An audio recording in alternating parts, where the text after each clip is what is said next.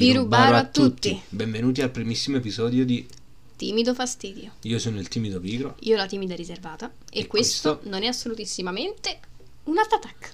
Vi parliamo della Pasqua in quarantena, ma quando è stata l'ultima Pasqua che non è stata in quarantena? Quale è l'ultima festività? Io veramente non ricordo nemmeno quest'estate, come se non appartenessi a questo periodo. Sì, oppure come se l'avessimo vissuto in un stranissimo universo parallelo in cui l'epidemia non esisteva più. Oggi vogliamo parlare degli effetti di questa epidemia su noi giovani. Sì, senza concentrarci troppo sui numerosi DPCM insensati del governo. Perché i DPCM passano, ma non ci cambiano. Esatto. O in questo caso, sì, poiché noi, la categoria della generazione Z, definita così, non riusciamo a essere collocati o considerati dal governo. Mm-mm. Preferiscono più che altro pensare a vaccinare i vecchi che, detto da noi, se vaccinassero noi, cambierebbero tantissime cose. Eh, Come dire, parliamo di scuola, vacciniamo gli insegnanti e i ragazzi. Adesso i ragazzi vanno a scuola convinti e sicuri del fatto che i loro beneamati professori non prenderanno il Covid. Come se durante una sparatoria io mi sentissi al sicuro solamente perché il mio amico ha un giubbino antiproiettili. Eh, ma io no. Sembra quasi che gli assembramenti li facciamo solo noi. Eh già, è proprio così. Avete mai notato che se mai scendete per andare a fare spese o cose del genere, ci sono centinaia e centinaia di adulti e anziani senza mascherina? No, aspetta, non è che non ce l'hanno, eh. Se la portano sempre. Il punto è che la tengono in posti dove non dovrebbero tenerla, in testa, eh, come orecchino, come poggiamento, sempre rigorosamente sotto al naso, mai che copra bocca e naso, appunto. Addirittura ho visto i più audaci tenere la mascherina sugli occhi. Capì? Facevano la spesa toccando eh, beh, mm, i materiali, cercando di capire cosa stavano andando a comprare. È una cosa che tiene svegli, no?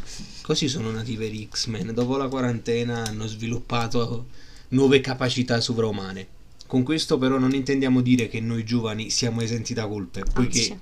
lo sappiamo tutti ragazzi, parliamoci chiaro, la mascherina l'abbiamo abbassata tutti, ma in questo momento ritenere solo noi il problema mi sembra un po' audace come affermazione.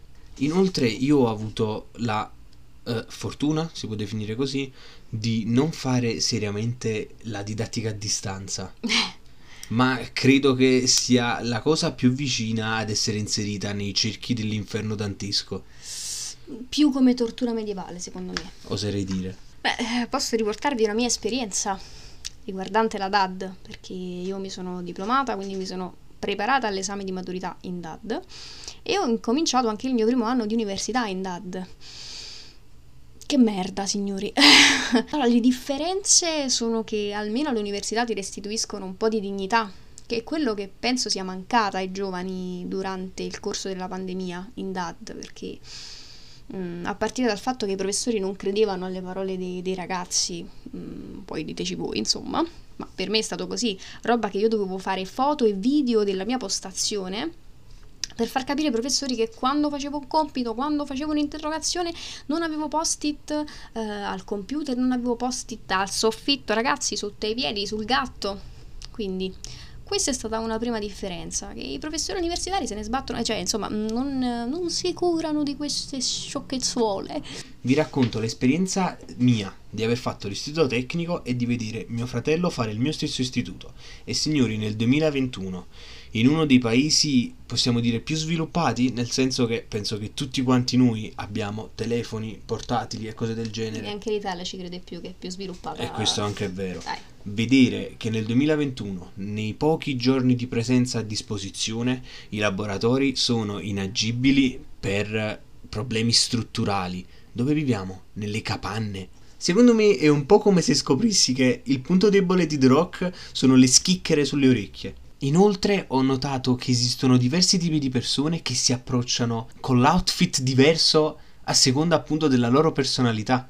Eh, ma, ma neanche personalità. Cioè, comunque sono persone che riesci a inquadrare.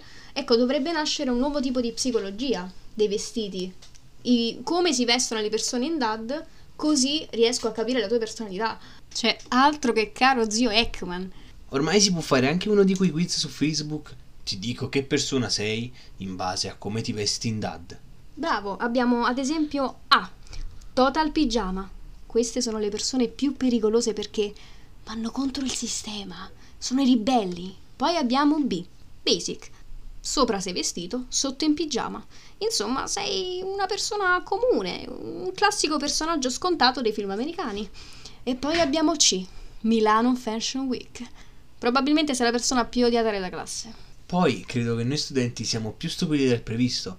Gente che un anno prima aveva malapena la sufficienza, l'anno dopo si ritrova con voti che nemmeno Albert Einstein. Ma davvero credete che i professori non lo sanno? E loro sono i peggiori, proprio i professori.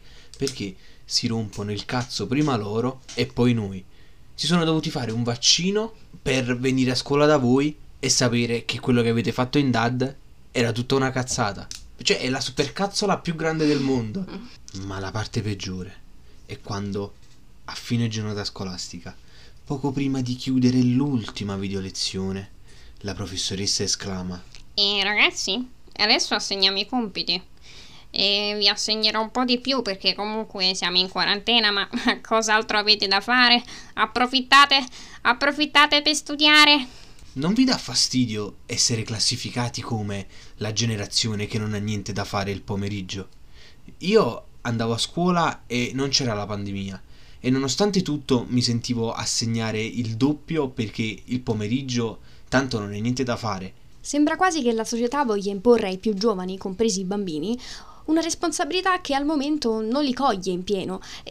Considerati i bambini, ad esempio. Uno dei diritti riconosciuti dall'ONU, cioè stiamo parlando dell'ONU, è quello del diritto al gioco. Ma quando i bambini riescono a giocare, se il pomeriggio devono studiare, studiare, studiare, perché da che ricordo io, è proprio dalle elementari che iniziavo a studiare e a passare tutti i miei pomeriggi sui fogli.